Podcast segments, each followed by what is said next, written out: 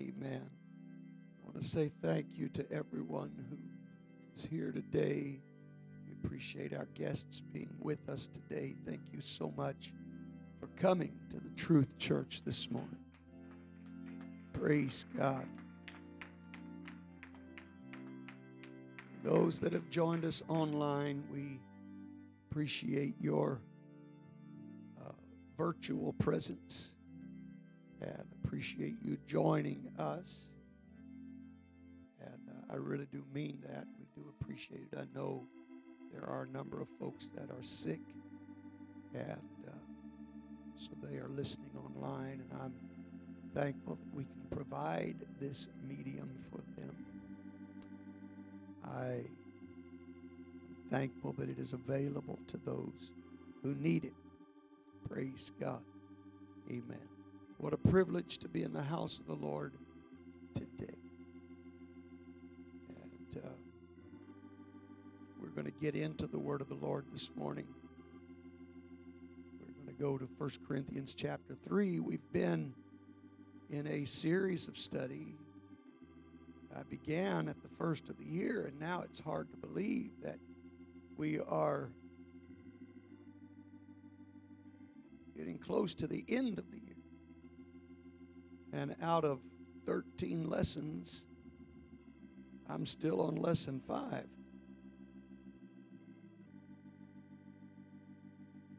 I haven't even made it halfway in a year. And this was supposed to be a one quarter series. And it looks like it's going to be about two and a half years. But I don't apologize. And I know we've had we've had a number of guest speakers and, and then as I was trying to get my body back on central time uh, had folks filling in again last week. When I look back it's been a month since I last taught on Sunday morning. And uh, so you have to take all of that into consideration as well. It's not just that I'm that long winded, uh, that it takes me a year to get through less than half a quarter's lessons. It's not entirely that to blame. Uh, but we'll see if we can at least finish lesson five today. I'm not making any promises, see how far we can get time permitting and what the Lord will allow. But as I said when I started this series, that I really felt led, prompted by the Holy Ghost to begin this year what would be geared toward new converts, but to do more than just offer new converts or newcomers basic information. Though that's the overarching goal, it's not the only goal. And I tried to provide material for even the established saint. And we'll continue to keep that dual focus in mind as we continue on this series. So, 1 Corinthians chapter 3 has been our text for lesson 5. 1 Corinthians chapter 3. And beginning with verse number 6, the Apostle Paul, writing to the church at Corinth, says, I have planted, Apollos watered, but God gave the increase. So then, neither is he that planteth anything, neither he that watereth but God that giveth the increase. Now he that planteth and he that watereth are one, and every man shall receive his own reward according to his own labor. For we are laborers together with God. Ye are God's husbandry, ye are God's building. We are laborers together with God. I want to focus on that phrase laborers together. Laborers together. Not just with God, though that's vital, but we are laborers together with each other. And that is also vital. Amen. So, this is, I think, part four of lesson five as we continue to look at laborers together. Would you put your Bibles down, lift your hands, lift your voices? I need the touch of God today as well. Let's pray together, everyone.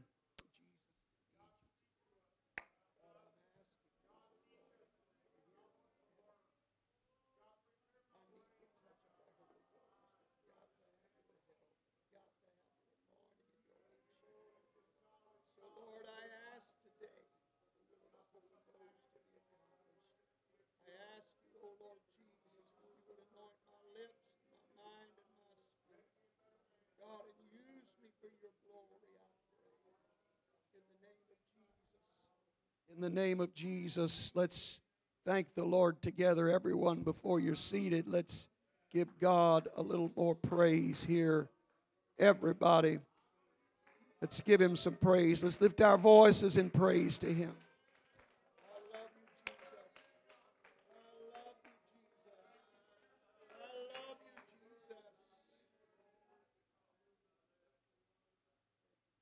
Amen. God bless you. You may be seated because it has been a month, uh, I do think all of you understand the need for me to do some review and um, remind you of where we are in this lesson.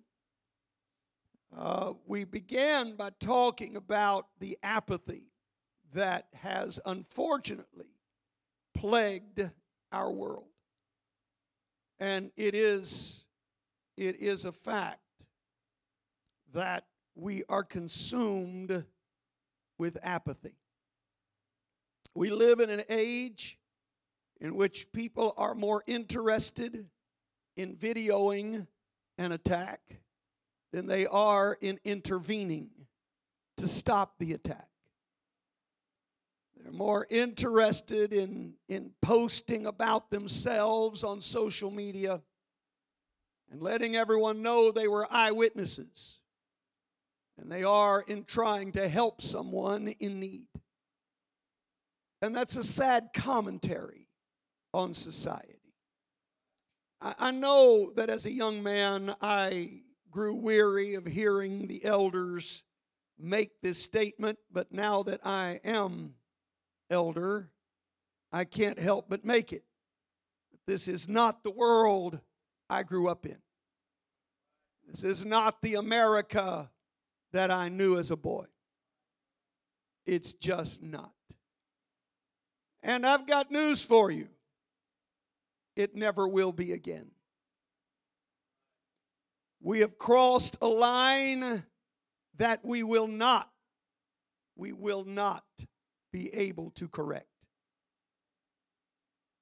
And that's a fact. I don't mean to be a prophet of doom this morning, I'm just telling you the truth. We will never regain our morals as a nation. As a nation, we'll never regain our morals. It's not going to happen.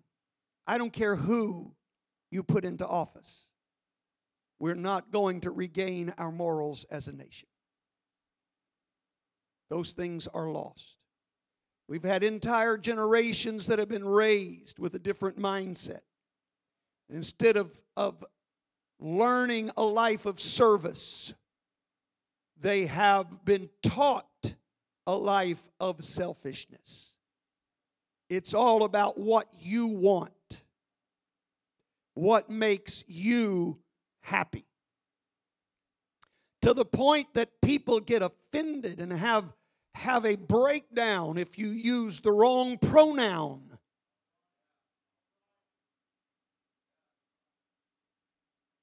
We're, we're not interested in making others happy. We're only interested in being happy. Now, I, I say we collectively, I, I'm not speaking of everyone. I'm, I'm just talking about our nation in general. It's a sad fact. And here is the worst fact. Unfortunately, the church allows the world to impact us and to change us to become more like them. We allow those same attitudes and ideas to become a part of our quote unquote Christian walk. When there's really nothing Christian about selfishness. There's just not. That's, that's the farthest thing from Christianity.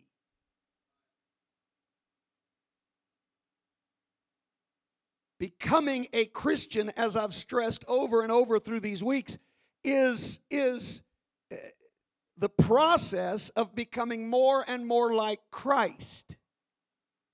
And I challenge you to find one time that Christ was ever selfish. You know, one of the things that we miss in the Gospels, we, we don't really pay attention because it's not just clearly stated, but the implication is there of how many times that, that Christ was up late dealing with people, teaching the multitudes, taking care of needs, and then back up early the next morning to repeat the same process and to do it all day long. Now look, I know he was I know he was God manifest in the flesh. But let's not take the emphasis off that last word. He was God manifest in flesh, human flesh. He felt the same weariness, he felt the same exhaustion,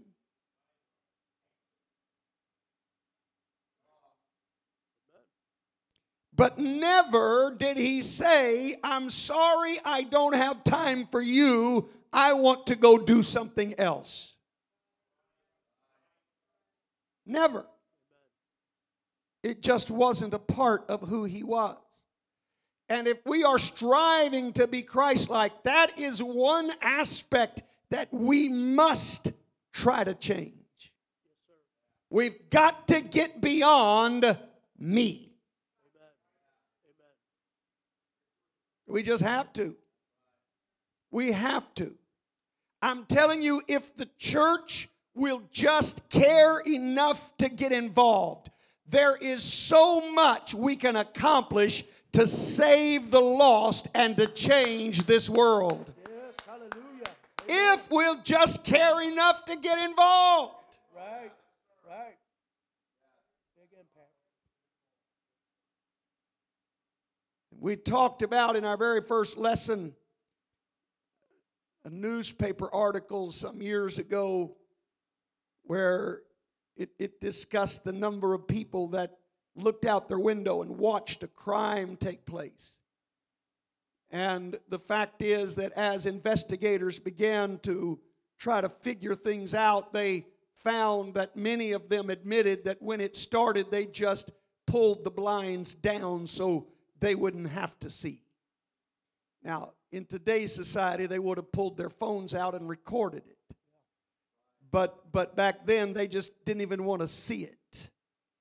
And um, we then must ask ourselves the question who is the greater enemy?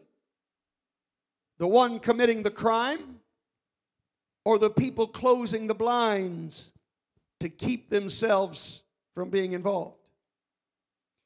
And before you answer that question, let us then apply the same question to our lost and dying world. Right. Who is the world's greater enemy? The one that is actively destroying their soul or the ones who could help them but choose not to.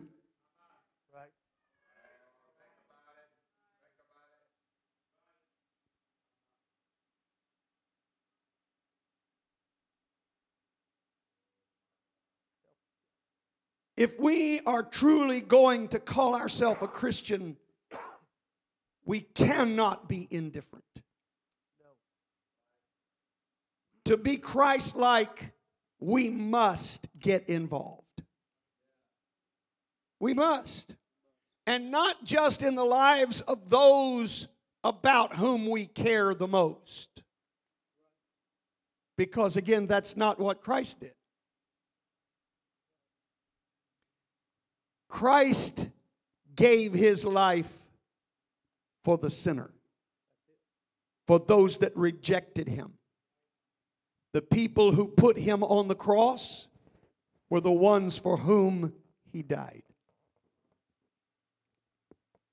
He said himself, I didn't come to call the righteous, but sinners to repentance. And we've got to recognize that those who wanted to be his enemy were the ones for whom he gave himself. And that's a lesson for us to learn. Praise God. Now, we we then begin to branch in this lesson into what it means to truly be involved. And in order to do that, we went back and looked at the pattern of the early church.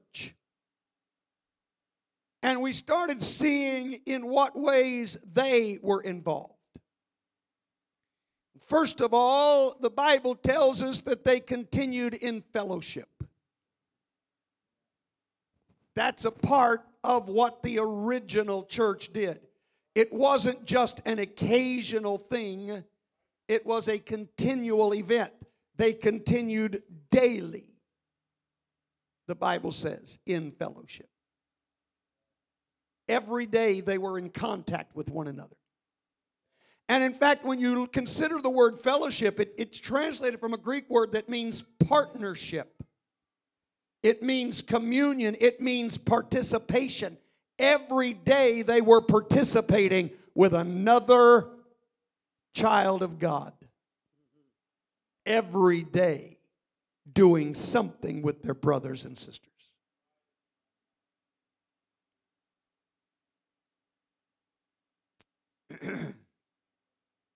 the responses are getting fewer and further between. But we need to be involved with one another. I'm telling you, when we start isolating from our brothers and sisters, we are asking for trouble. We are putting ourselves in a position to come under attack. I'm telling you, I know enough about nature to know when you get into the wild, what many of those animals of prey want to do. If they see a herd or a flock, they want to catch one by itself. That's right. Yep. Someone sent me a little clip just the other day of a. Uh, I don't remember now if it was a cheetah or a leopard. It's hard to tell the difference. You have to look closely at the spots. I don't remember which one it was, but but um, it, it went after a baboon. You'd think it would be an easy target. But the problem was the rest of those baboons turned and took that other animal down because they stuck together.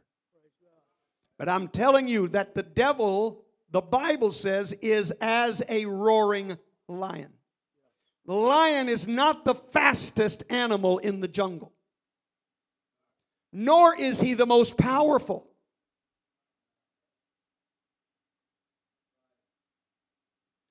but he is stealthy. And he creeps up on one animal that's not with the rest of the flock or the hurt. And I'm telling you, the devil is like a lion. That's what Peter said under the inspiration of the Holy Ghost. So, you know what that tells me? That the worst condition I can get in is to become isolated from the rest of the flock. Right? Amen. Because the moment I become isolated, I am vulnerable for the enemy's attack. But if I'll surround myself with the people of God, there is protection in numbers. Amen. I need the body of Christ. Yes. Yes. Amen. That's right. I need my brothers and sisters, and you do too. We need each other. That's right. Amen. In fact, I, I gave you scripture that clearly says that every joint supplies something to the body. And the implication of that verse is this there is not an individual in the church who doesn't perform some function in the body of Christ. You may not know what that function is. You may not recognize what it is you're doing, but I'm telling you, God puts you in the body for a reason. Hallelujah. That's right. He's got some job you're doing. And I'm going to be honest with you, sometimes, sometimes that job seems so minuscule, so minute, so unimportant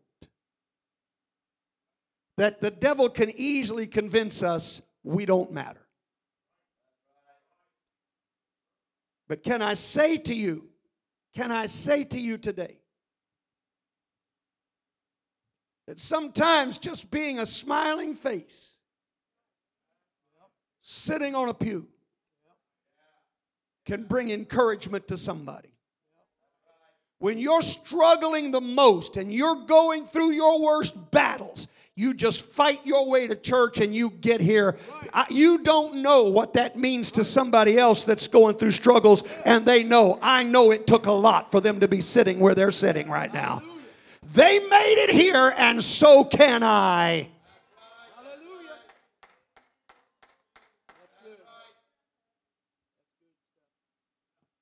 Sometimes just a handshake, just a pat on the back, just saying, praying for you. Sometimes that's all someone needs.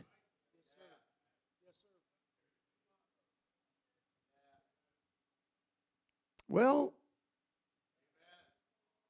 and, and look, I, I don't, I don't want to turn this into something negative, but it's really easy for us sometimes to focus on, well, nobody did that for me.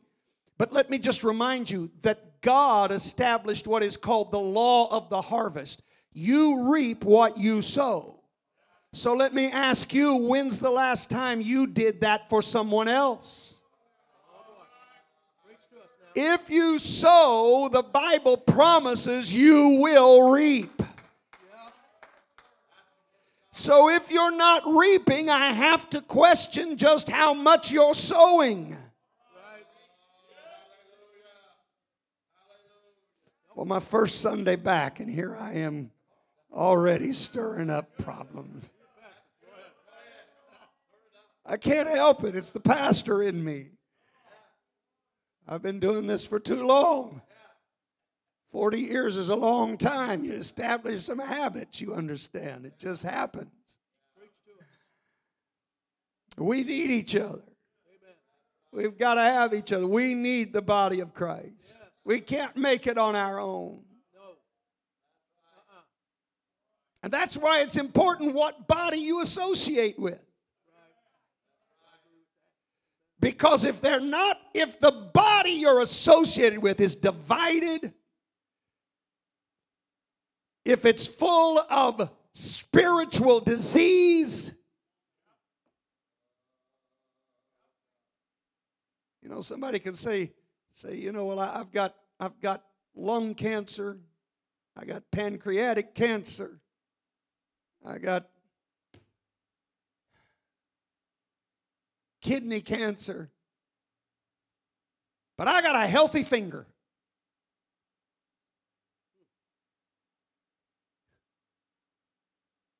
It just doesn't work. It just doesn't work. And, and that's why, if the body that you're attached to is filled with spiritual corruption and sickness and disease, you can only remain healthy for so long. You've got to be attached to a healthy body.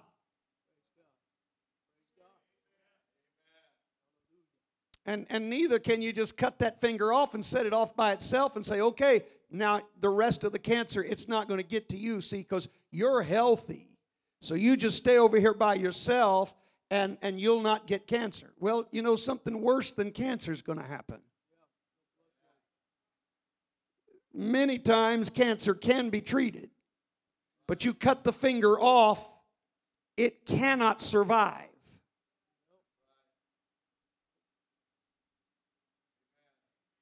Without being attached to a body. I don't care how healthy it is. You you you detach that healthy finger from the body and it will die. So you need to be attached to a healthy body. We need one another. We need one another. So I, I, let me let me move on and talk a little bit more about the early church and how they were involved. They not only continued in fellowship, but here's something else they continued in. Let's go to Acts chapter 2, verses 46 and 47. This has kind of been our key passage in examining the early church. And I would just remind you there's a reason why I, I look to the early church. I, I'm not looking to some church here on earth as my example. I want to look to the early church, the one that was started by those who were the direct followers of Jesus himself. They had a hands on training from the master. If anybody knew what a church ought to be like, those men knew. And so I'm not going to try to look at some modern church, regardless of their size, and say I want a pattern after them. I'm going to look at the early church and pattern after them. So here's our verse, Acts chapter 2, verses 46 and 47. Read for me. And they continually daily, with one accord in the temple, and breaking bread from house to house, did eat their meat with gladness and singleness of heart praising God and having favor with all the people. And the Lord added to the church daily such as should be saved. Now, there's a couple things that I want you to notice. First of all, in verse 46, they continuing daily. Everyone say continuing daily. Daily. Continuing daily. Then I want you to notice in verse 47. Now, we talked about what they were doing daily. They were breaking bread from house to house. So that's fellowship gladness and singleness of heart. That was daily, they did that, continuing daily in fellowship. But look at verse 47. This is still the same sentence. Continuing daily, praising God. Praising God. All right? So let's talk about that. They continued in worship. They continued in worship. You see, a few times a year, or even a few times a week, was simply not enough for the early church. First of all, it's not enough for the God we're worshiping. Amen. That's for sure. I mean, honestly, do we think, do we really think these, these, these people who are holiday Christians, they show up Easter and Christmas. Do they really think that that's enough for the God they serve? That's all that he deserves out of my year. I'll come to church to celebrate his birth and his resurrection. That ought to be enough. Try that with your spouse. I'll be home on your birthday and our anniversary. Until then, you won't see me. I got things to do. I'm busy. What kind of relationship will you have? What kind of relationship will you have? You won't have one. There will be no relationship. And so why do we think we have a relationship with God when we show up for his at his house twice a year?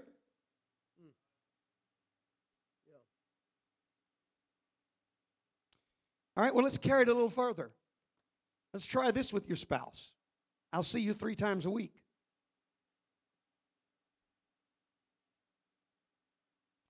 That's not going to work either.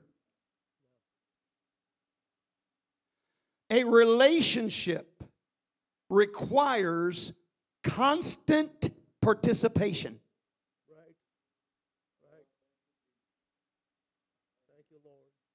Now, there will be times of absence, those things happen. But you've got to do your diligence to work at that relationship, to keep it at the level it needs to be. And I'm telling you that God deserves more than twice a year or even three times a week. God deserves more than that. He's worthy of much more than that. They were continuing daily in their worship. Every day they had contact with God. Well, praise God. Now, I would point out to you that they were continuing daily in the temple.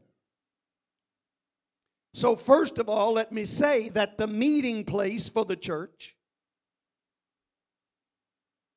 the existence of the building and its comforts, affords men the opportunity to obey the scriptures. Because the scriptures command us. Hebrews chapter 10 and verse 25. Not forsaking the assembling of ourselves together, as the manner of some is, but exhorting one another, and so much the more as you see the day approaching. Not forsaking the assembling of ourselves together. Now, isn't that interesting? These people who say, well, I can just worship God off here by myself, I can get. Please explain to me how you fulfill Hebrews 10 25 by yourself. Explain how you can be by yourself together or together by yourself.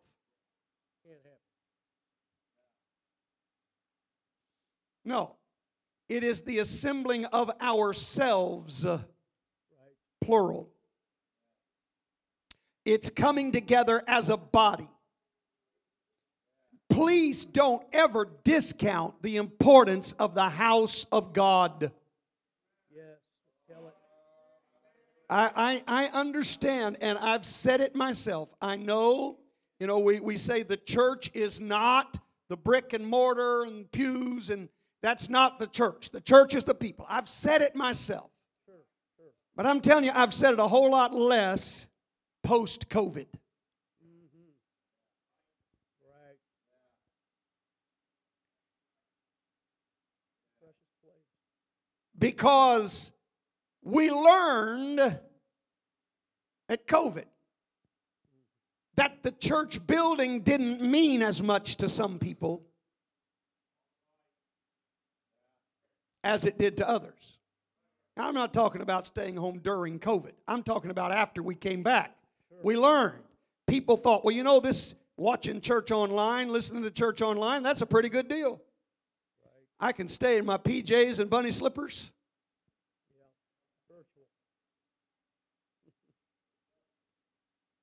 I can listen online.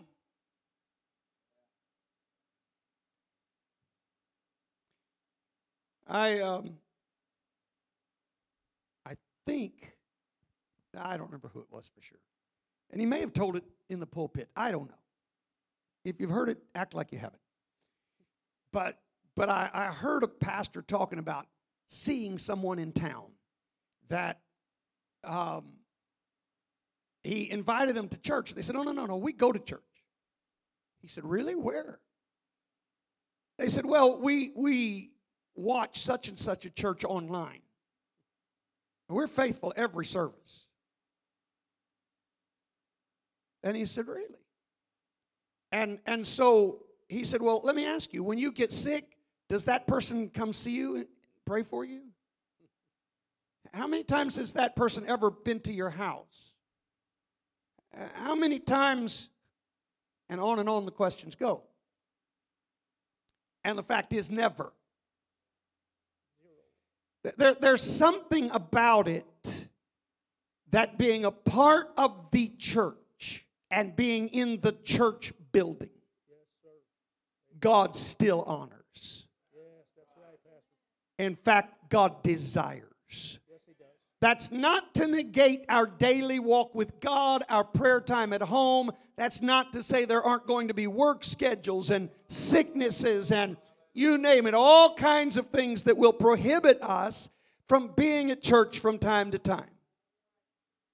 But I'm just telling you, we cannot get away from the beauty and the power of being in the house of God. Amen. Amen.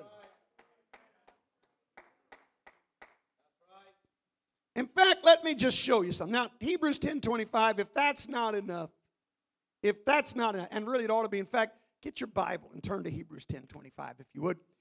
And um, I, I, I want to just point something out to you, just in case that's not enough to convince you. Hebrews 10 25. Now, Hebrews 10 25 is not forsaking the assembling of yourselves together, as the manner of some is. Uh, but exhorting one another, and so much the more as you see the day approaching. The closer we get to the return of the Lord, the more we ought to assemble together. But then what is verse 26? Now, this is verse 25. Everybody got that? What comes after 25? 26. Yeah, that was a real simple question there. This is really profound stuff. So, the very next verse opens with these words For if we sin For if we sin willfully, willfully. Now, that points back to verse 25. Yes, sir. There's no getting around that. Uh-uh. Verse 25 says, Don't forsake the assembling of yourselves together. Verse 26 says, For if we sin willfully, after that. obviously, forsaking the assembling of yourselves is a willful sin. That's the only way we can interpret this passage. Now, if that's not enough, let's let's get back to the printed ones and let's go to Psalm 150 and verse 1. Praise ye the Lord. Now, this is a command. This is not just a statement, it's a command. Praise ye the Lord. Praise God in his sanctuary. Praise God where? Where? Hmm. Now I know it goes on to say, praise him in the firmament of his power, but that's two separate things. He's not repeating himself, he's not stuttering. He's not saying the same thing in two different ways. His sanctuary is not the same place as the firmament of his power. So, yes, you can praise him in the firmament of his power, and yes, you should. In fact, yes, you are commanded to do so. Your praise should not be limited to the church.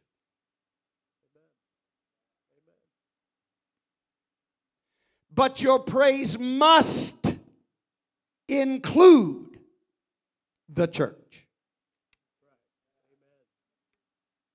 In order to be obedient to Psalm 150, verse 1, You can't praise him in the sanctuary unless you are in the sanctuary. Again, that's not profound. It's just a fact. The only way to praise him in his sanctuary is to come into his sanctuary and praise him here. Well, hallelujah. Psalm 116, verses 18 and 19. Out of the mouth of two or three witnesses, let every word be established. So I'm just trying to use good biblical uh, hermeneutics here, good biblical exegesis here. I- told the guys at Africa, unfortunately, now I know that's a big word. Some of you don't even know what that is. Um, but exegesis is, is really the, the interpretation of Scripture it is it is drawing from the scripture what is actually stated. That's that's exegesis. Pulling from the scripture what's stated. The, the opposite of that is called eisegesis. And that is trying to read into the scripture what you want it to say.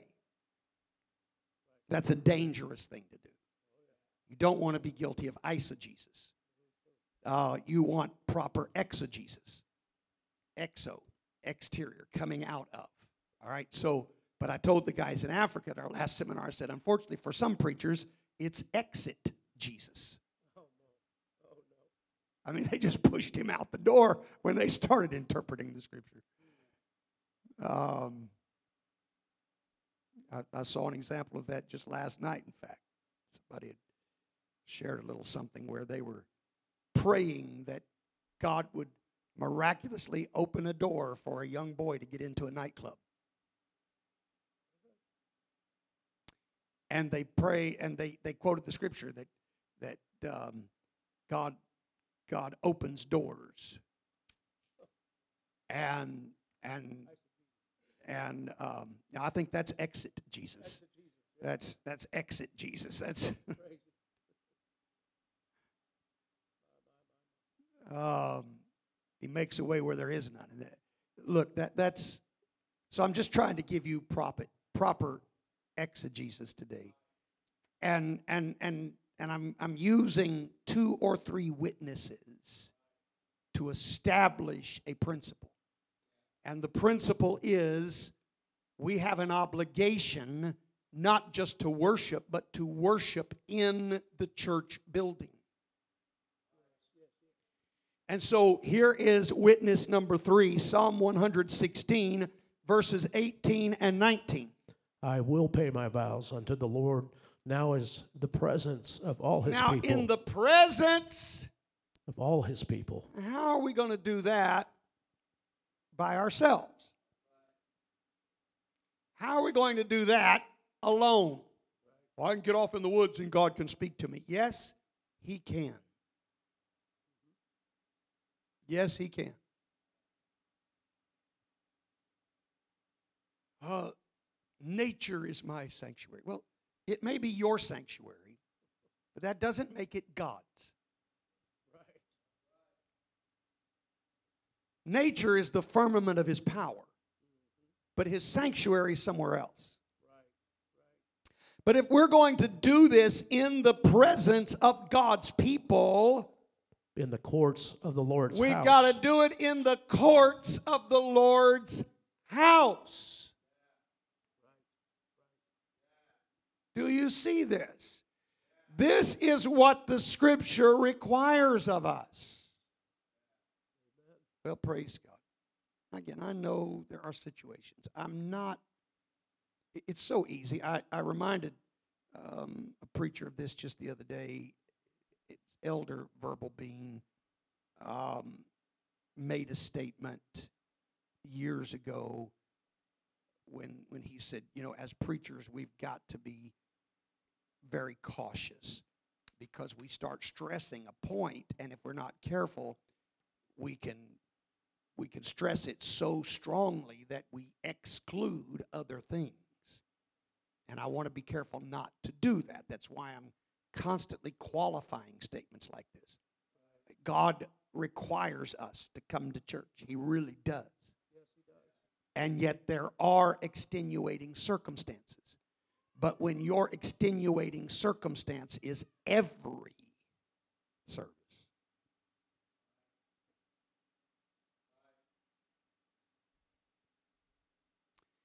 Um, I heard a man say many years ago, you know, Jesus, Jesus in rebuking the Pharisees, they they they questioned him uh, for healing on the Sabbath, and he said, "Well, which of you has an ox that falls in a ditch? You don't go and retrieve it out of that ditch on the Sabbath day." So, so there was a man that the pastor asked him about why he was missing church so much, and he said, "Well." Preacher, he said, I, you understand, I just got an ox in the ditch. And the pastor looked at him and he said, As much as you're missing, you either need to sell that ox or fill in that ditch. Yeah. Something. There are situations. I understand their situations. I know that there are things that come up. I understand. I've been there. In fact, I was there just a couple weeks ago. I couldn't be in church. I was in Africa. I was in church four days straight from 9 a.m. to 5 p.m. for those four days. But, but I wasn't able to be here with the saints of God. I wasn't able to attend. I, I, there have been times I have been sick. There have been times I've had to travel. I don't like to travel when it's church time, but there are times I've had to do that. I, I understand that those situations come up, but I just want to show you that God still wants his people to gather together, to come together at church.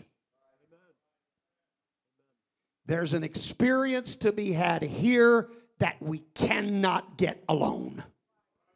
Look, look, saints. I, I don't want to spend all. Of, I, I really do. I would really like to finish this lesson, but, but, but, look. When you're enjoying something, you know it's human nature. You don't. You don't want to just enjoy it alone.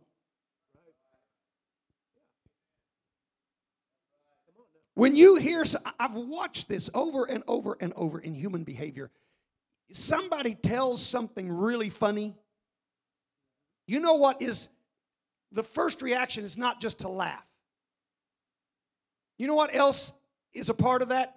It's to look around at somebody else and make eye contact with them. Watch and see if it doesn't happen. You start really laughing and you're going to look for somebody else and make eye contact.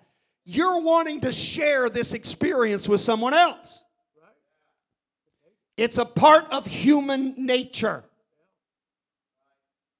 We don't like enjoying things alone.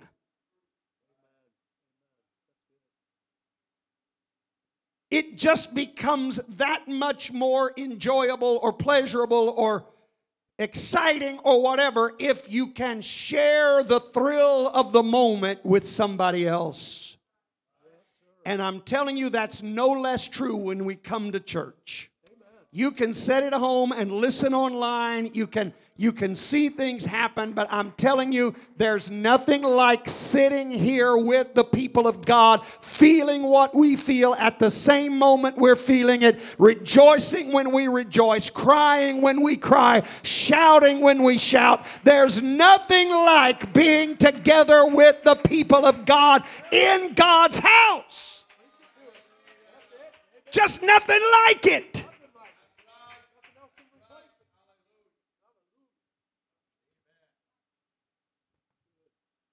You watch people, I don't care if it's a ball game. Something great happens, they start looking around the crowd. They want to make eye contact with somebody. They'll beat a total stranger on the back. High fives. They don't even know the person. They don't know where that hand's been. They don't care at that moment.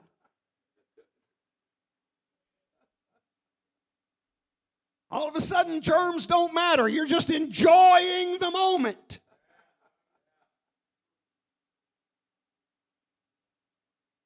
That's just our makeup. That's That's who we are as human beings. It is not good, God said, it is not good for man to be alone.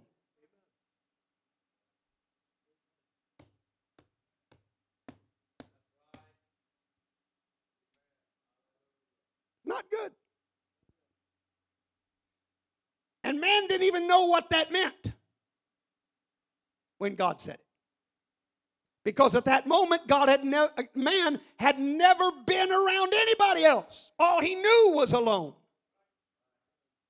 So it's not like he's sitting there thinking, man, I wish I had somebody to talk to. Because he'd never had anybody to talk to.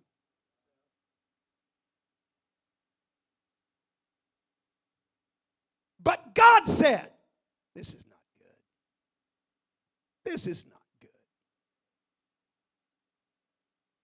He needs somebody else. There's got to be somebody else. Just the way it is. Praise God. And all of the single people are saying amen under their breath.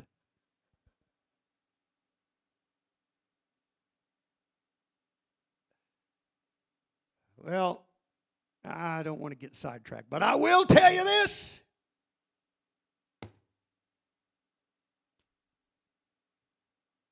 I have not experienced it for myself, but I've been in enough counseling sessions to know there is something worse than being miserably single.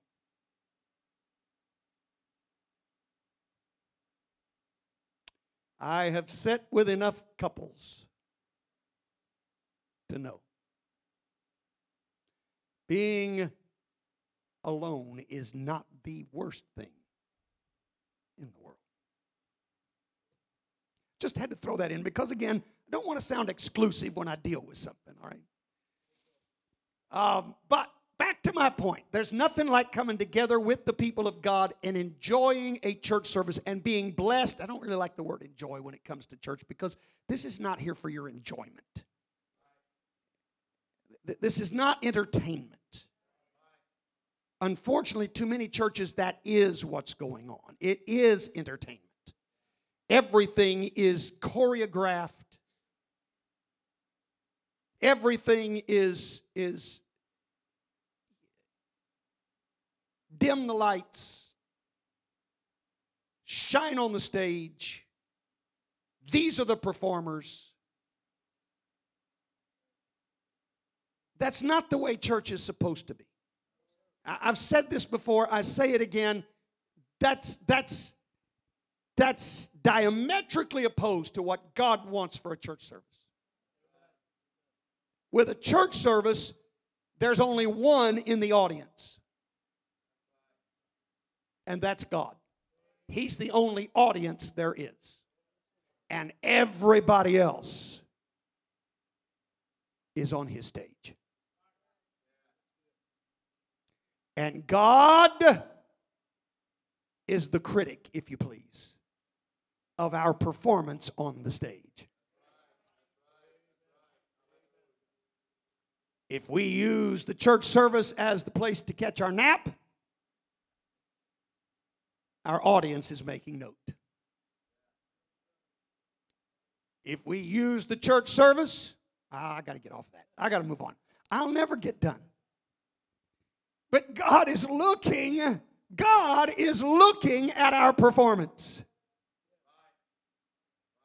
And it really should be a performance of the heart. It shouldn't be choreographed. It shouldn't be something that is staged. We may be on God's stage, but our actions should not be staged. Does that make sense?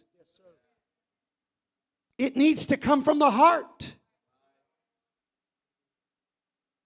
I'm telling you, I, I, I, love good singing. I love, I love good harmony. I love to hear groups sing, but I like nothing better than when somebody just steps up, takes a microphone, and just opens their heart, They may not hit every note exactly right, but you know they are singing from the depths of their soul.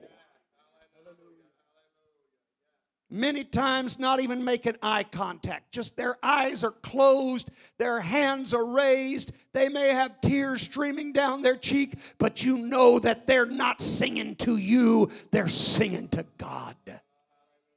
I'd rather hear that than the greatest choir and orchestra ever put together.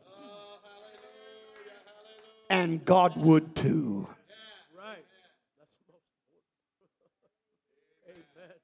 So, the early church, one of the things that they continued daily in, they continued daily in worship. But listen, worship is more than praise. Praise is a part of worship, but praise is not worship. Do you understand how that can be? It's just like a man is a part of the human race, but the human race is not men. The human race is men and women. Period. End of discussion. Male and female created he them.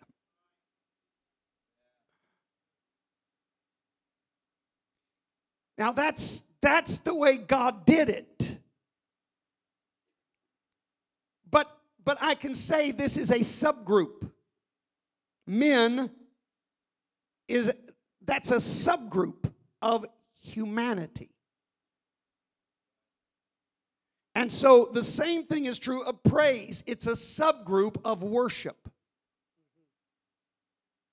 But don't conflate the two, don't confuse the two. In fact, you can praise without worshiping. I've seen praise that was not worship. I've had to deal with it. I, have I've seen, I've watched, and, and, and, you know, we see this, and I'm not throwing stones at them. I love the people there. If I didn't, I wouldn't keep going back. But, but I, one of the things we have to deal with over there is, is they love to dance. And I do too. I think it's great. I believe it's a part of worship. But unfortunately, what I've watched is many times they'll get out and do the fanciest footwork they can do, and they're grinning and they're looking at somebody else and they're making sure that others are watching them to show them just how good they can dance. It's a strange phenomenon to us, but they do it all the time. And I'm going to tell you, they may be praising, but that's not worship. When they're doing it to please someone else, when they're doing it so someone else can compliment them, that's not worship.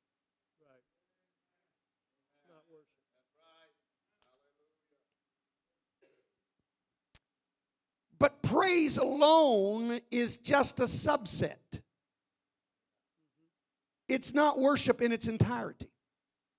True worship is the sacrificial giving of your time, your talent, your treasure. Let me show you. This has been pointed out many times, but for those who haven't seen it, Genesis chapter 22, verse 5, listen to the words of Abraham. And Abraham said unto his young men, Abide ye here with the ass, and I, the lad, will go yonder and worship. Now, now, now, now, what is Abraham going to do?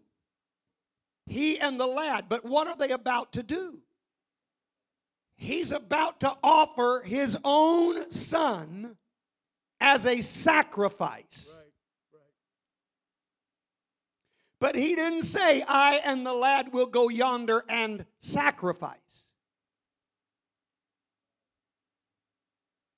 He said, We're going there to worship. Because that's the reason for this sacrifice. This sacrifice is my way of worshiping God. Now, Abraham wasn't up there doing a dance. He wasn't up there clapping his hands.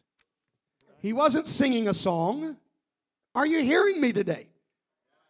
That's not what he was doing. He wasn't up there praising, but he was up there worshiping. And so I submit to you today that worship really involves the sacrifice of our time, our talent, and our treasure.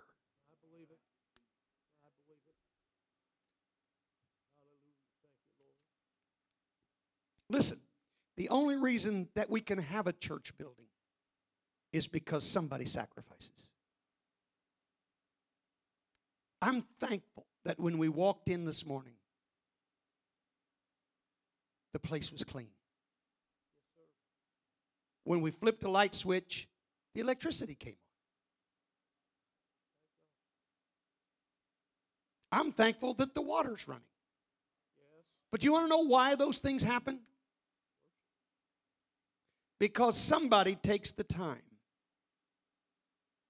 to give.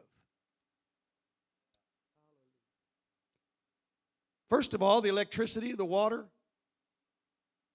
the insurance, those things are not free. We don't get them given to us just because we're a church. In fact, a church gets charged commercial rates, which means you're a business, therefore you can pay more. Literally, that's what it means. A business will pay more. We'll pay more per kilowatt for electricity. We'll pay more per gallon for water. You know what your monthly utilities are just for your family. Multiply that rate by several times and recognize what it costs for those lights to come on when we flip a switch. And you know why they're on today? Because people have sacrificed.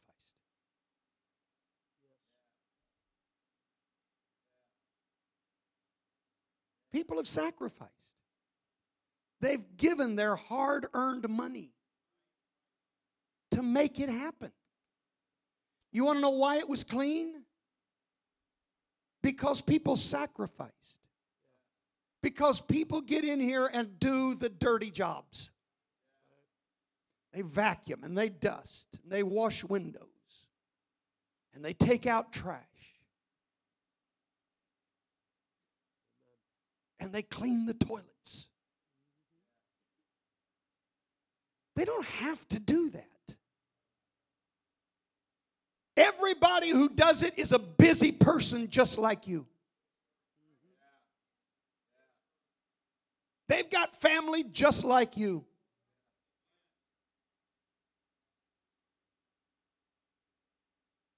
But they love God and His house enough that they sacrifice.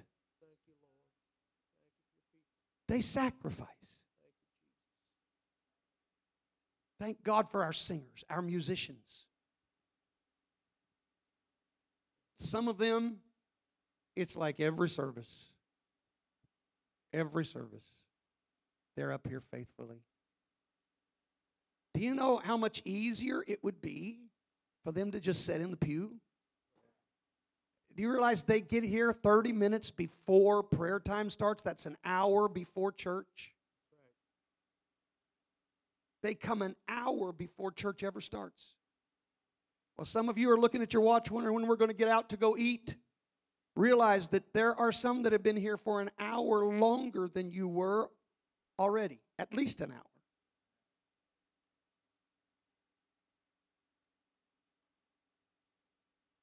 Why am I saying all this? Not to put a guilt trip on those who don't. I'm saying that to show appreciation to those who do. I want them to understand this is worship. What you're doing is worship. I heard Bishop Johnson talk about the great revival that they experienced in Colorado Springs, and he would talk about how many times he would go down to the church and he'd walk in, and, and Sister Webb, who's now, um, is she in her 90s now? I, I don't know. She's up in years, she's still alive. But he talked about how many times he would walk into the church building and she would be in there pushing that vacuum cleaner back and forth over that carpet, praying and talking in tongues the whole time. She didn't see vacuuming the church as a mundane chore that had to be accomplished. She saw it as worship. The men who went down to Lacine this weekend and gave of their time to lay flooring and to hang siding and to paint walls. Why did they do that? They did it as worship. It's worship. I regretted I couldn't be there yesterday. I was sick all day yesterday. And I know that you all understand. It's one of those things that happens with life. It just happens. I, I didn't feel much like being there Friday night, but I went. I wanted to be a part of what's going on. Did what I could. I've said before, you don't want me swinging hammers. I invariably hit the wrong nails. Amen. Me too, Pastor. Me too.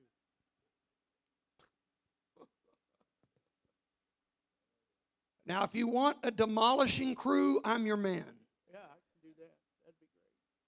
But if you want it demolished properly, tell me to go in and fix it. That's the way I'm going to, it's going to just end up being torn down.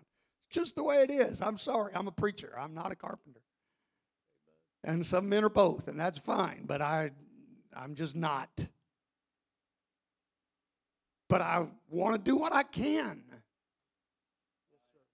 Because I love the work of God and I love the cause of reaching souls. Amen.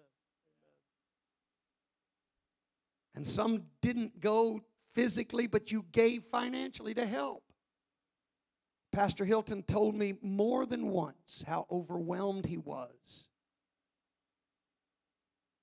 Feeling like, in his words, this church went above and beyond. In that not only did we have men down there working, but we gave him a good offering to cover expenses to help them with the effort.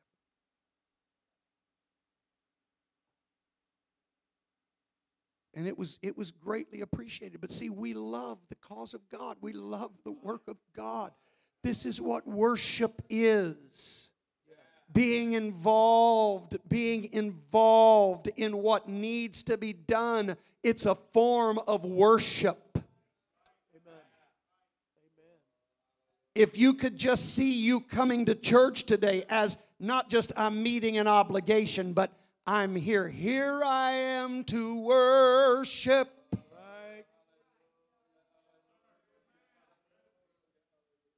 I'm not just in church because I have to be. Right. Right. Right. I love them. I'm not just here because He requires it of me. But here I am to worship.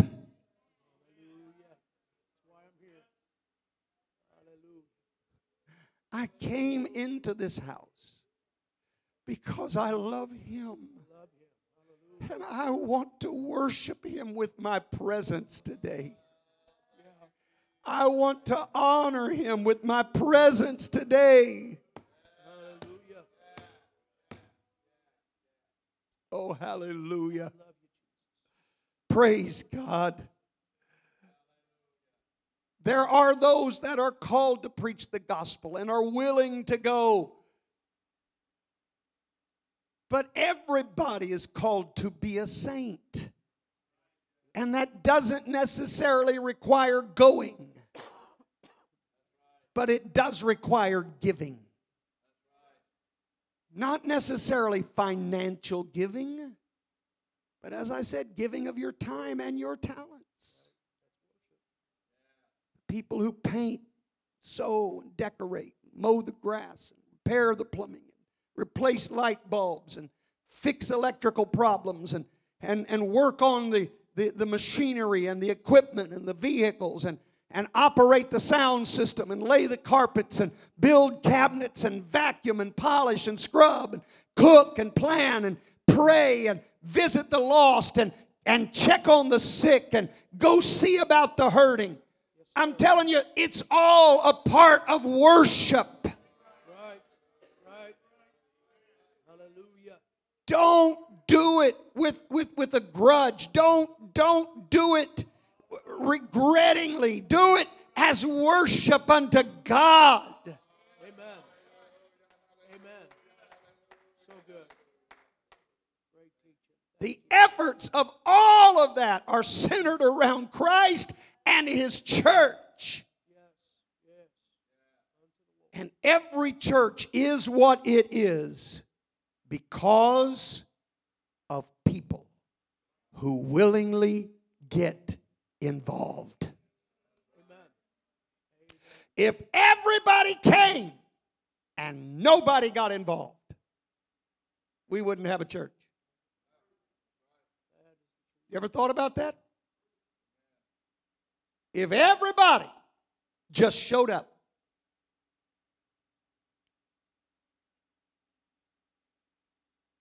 we wouldn't have a church. We'd have a group, but it wouldn't take long for the paint to start peeling, the sound system to break down, the lights go out. If people don't want to be involved, there is no church. So, you know what the church needs? Do you know what the church needs? The church needs your involvement.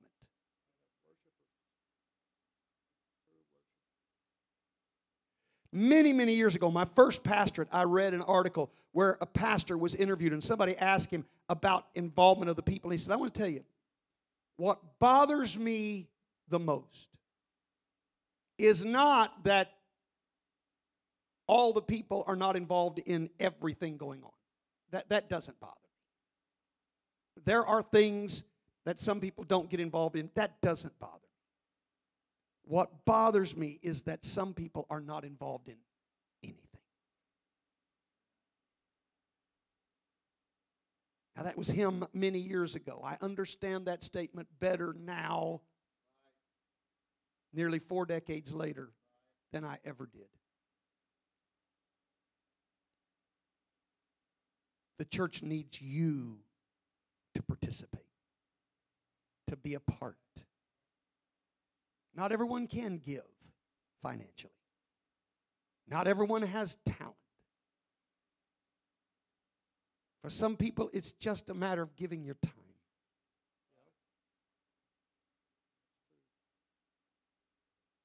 But we need everybody to be involved.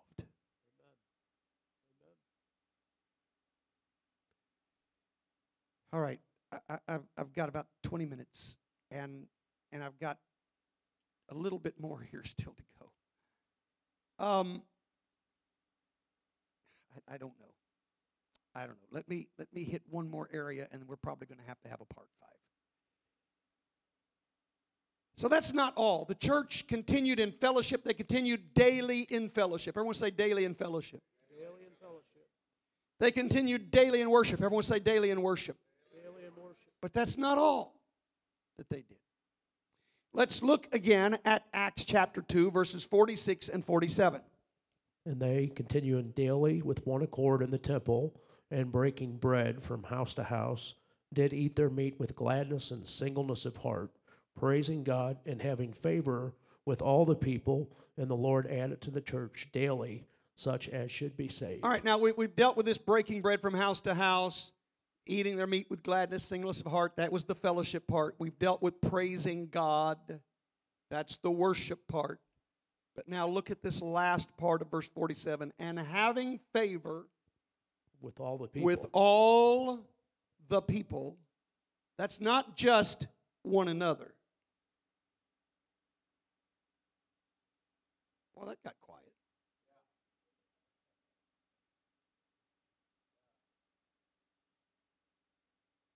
Why do I say it's not just the other members of the church? Because of the next statement. And the Lord added to the church daily. daily such as should be saved. Now, if they weren't gaining favor with the people outside the church, how did they add to the church every day? Right, right. So, the third thing that they continued daily in, they continued daily in outreach. Outreach. And I want you to notice that the first step of real outreach was gaining favor with all the people. Hmm. When we're rude and short tempered,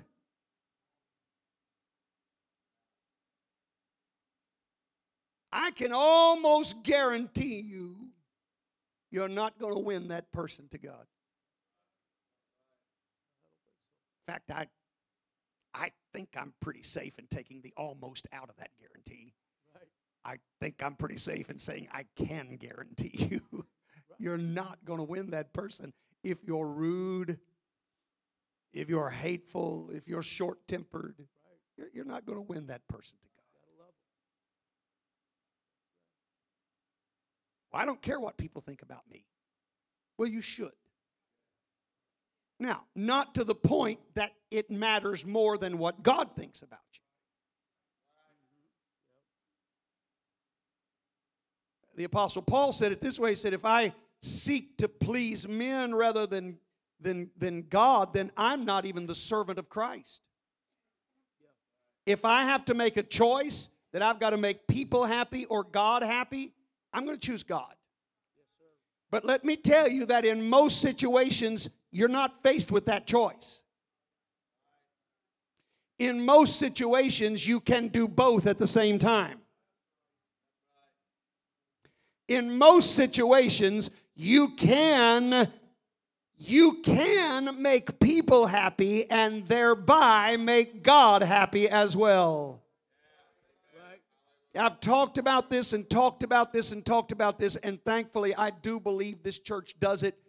If somebody that's a part of this church doesn't do it, I don't know if I even want to know. I think I'd rather just live in bliss. But I have stressed over and over and over and over when you go to a restaurant, you treat that server the way you would want to be treated, not the way they treat you. It's not. It's not turnabout is fair play. It's not get even. It's not, well, they were rude to me, so I'm going to tell them off. No. You don't know what they're going through. You don't know what they're experiencing in their life. You don't know if they've just gone through a nasty divorce or just lost a child to leukemia. You don't know if their bills are two months past due and they're about to be evicted. You don't know what's going on in their life that's giving them this rude disposition. And you know what they need is not somebody to get back in their face and give them what for. What they need is to know somebody out there cares about who they are and what they're going through.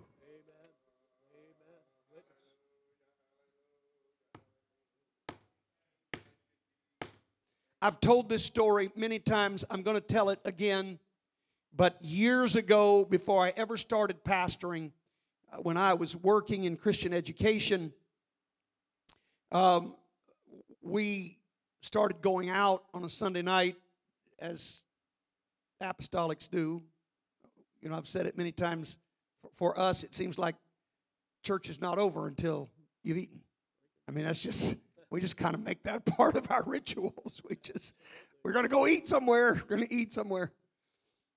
Um, and so, especially when I was young. Now, now that I'm older, I'm telling you, I'm happy going home and and heating something up, and I'm I'm fine with that. Get to bed. Uh, a good night's sleep is is really nice. uh, the older I get. So, anyhow, as a young man, especially, we, we would go out every Sunday night, and we started going to this one particular pizza place. And and we we just treated that waitress.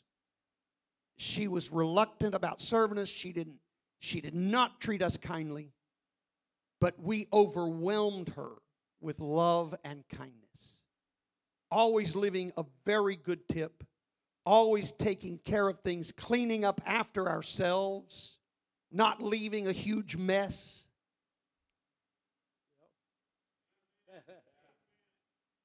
See, that's what our pastor had taught us. Elder McLean, it, it, was, I've never seen this, and I'm going to be honest with you, I haven't gone this far. He didn't quite get this into me. But I've watched him many times. We would go to restaurants. Now, he's gone on to his reward now, but but but many many times we would go to restaurants and I would watch him when we finished the meal and he knew everybody was done he acted like he was the busboy he would get up and start picking up plates and he would stack all the dishes and stack all the silverware and stack all the cups and he'd go find the bus tray and he'd take it and he'd wipe the table down. Now, I haven't quite gotten that far. Pray for me. But a lot of times I will stack the tray, the, the plates and the silverware, and I'll kind of clean up and straighten up some things. If I see some straw papers laying around or sugar wrappers laying around. I'll stack. I'll, I'll try to, you know, I'll, I'll try to straighten up some there. I don't get the table spotless when I leave, but but I I do try to do some. And I always make sure I give them no less than 20%. Well, that got really quiet. I know, I know. I've heard people say, well, well Jesus only requires 10%. No, no, Jesus requires 10% of your income. That's much different than 10% of what you're spending.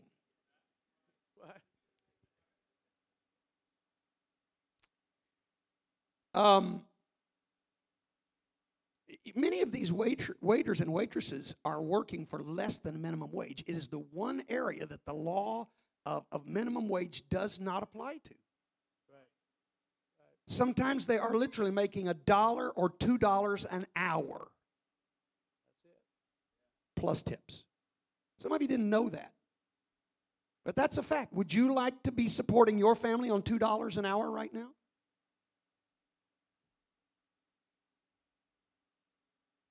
So the only hope they have is that somebody will come through and have a little mercy and give them a decent tip. And for years the standard was 15%, so I would try to try to do no less than 15. I've bumped it up to 20, sometimes 25. I have given 30 or more. Depending on what I feel. You say, I can't afford that. Well, then go fast food. I don't mean fast food, I mean go to eat at a fast food restaurant. Go somewhere where a tip's not required. Or don't go out to eat.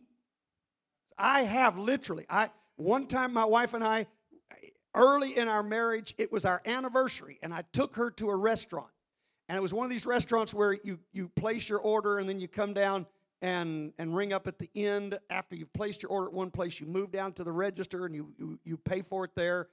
And, and, and we had ordered and when I got ready to pay, I opened my billfold and realized I had enough to cover the meal, but I had nothing left for a tip. And so I asked the lady, I said, ma'am, could I please change my order? And she said, why do you want to change your order? She'd already rung it up, it had already been put in. Why are you wanting to change your order?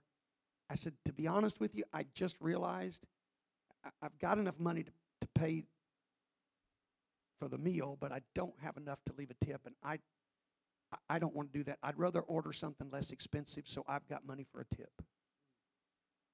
She looked at me in absolute shock and and walked away and went to the manager. And the manager came back and he said, Sir, let me get this right.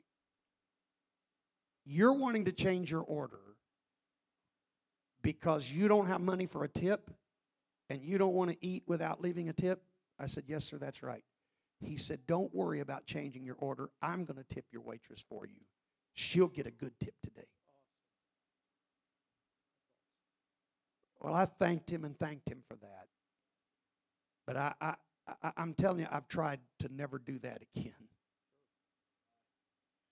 I'm going to do what I can. And, and I promise you, the restaurants that we, we frequent, they generally know. And when we walk in the door, they know they're going to be treated right when they see our faces. Many times they know exactly what we want. They treat us that way because we treat them kindly. That's what Christians ought to do. Now, I'm still talking about outreach. So let me go back to this story. So here was this waitress, and, and she wasn't treating us very kindly. But we would tip her nicely, and we would take care of her, and we, we treated her right, and, and we would invite her to church. And you know what? One day she came, and she prayed through to the Holy Ghost. Hallelujah. And she told us afterwards, she said, when you folks first started coming, nobody in the restaurant wanted to serve you. And here's the reason why there was another group from the same kind of church that used to come here. They were rude, they were demanding. We could never make them happy no matter what we did, and they would not leave a tip. And she said, All of us, the entire wait staff, started calling them the God Squad. Well, here comes the God Squad again. And we would fight over who had to go wait on them because nobody wanted to. And when we saw you folks come in, we thought, yep, they're part of the same group. And nobody wanted to wait on you either. And I got the short stick.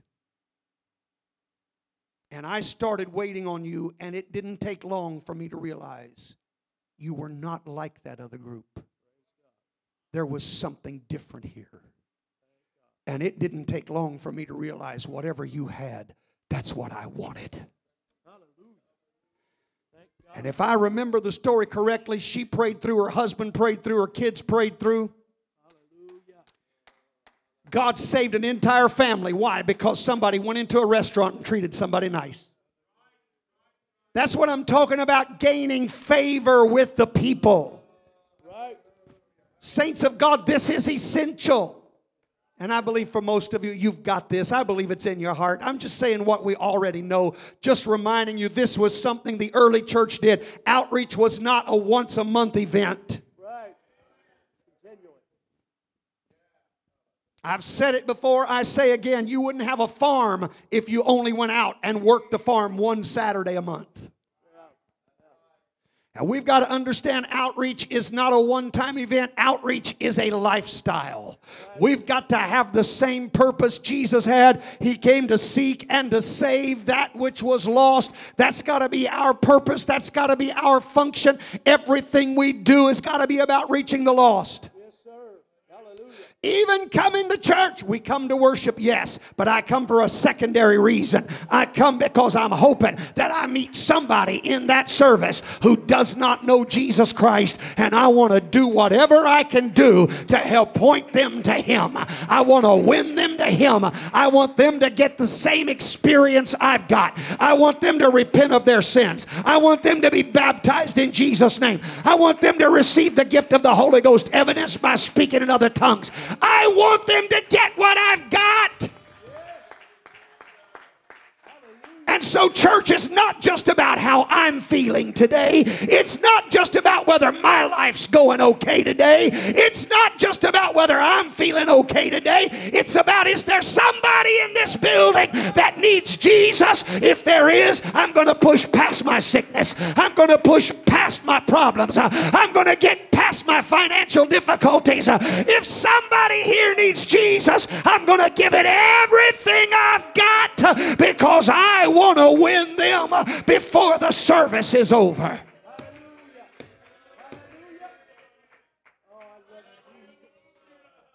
Let's everybody stand. I'm going to close at this. I'm not finished with this lesson, but I'm going to close with this. Praise God. Hallelujah. That's why we can't afford to have a dead service. That's why I don't care how tired you are, how sick you feel. I don't care what's going on in your life. When you come to church, you've got to make up your mind I'm going to do my part to have the best service I can have because somebody here, somebody here may need something from God. And I'm not going to be the link that breaks the chain. I'm going to do everything I can to keep the spirit moving. I'm going to do everything I can to keep the power flowing. I, I, don't want to be the one that creates a disconnect somewhere in the service. It's all about reaching the lost. It's all about helping the needy. It's all about doing something for somebody else. This is our calling. This is our empowerment. Acts chapter 1 and verse 8 says, But ye shall receive power. After that, the, Holy Ghost, Ghost is come upon you, and you shall be. Witnesses. You shall be. You shall be. Witnesses. You shall be. Witnesses not you shall witness, but you shall be witnesses unto me, both in Jerusalem, Jerusalem and all Judea, Judea and in Samaria and, and the uttermost part of the earth. earth. I'm telling you, God gave us the power to do it, and He gave us the calling to do it. This is what we ought to be about. This ought to be the most important thing in our life. I want to win somebody else, I want to reach somebody else, I want to help somebody else.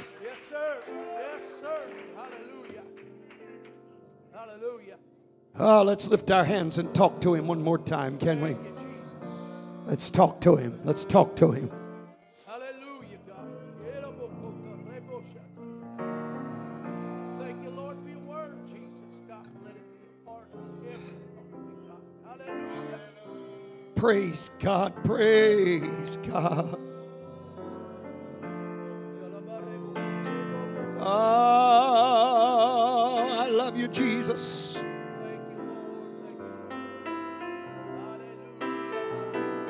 Praise God, praise God, praise God, praise God, praise God.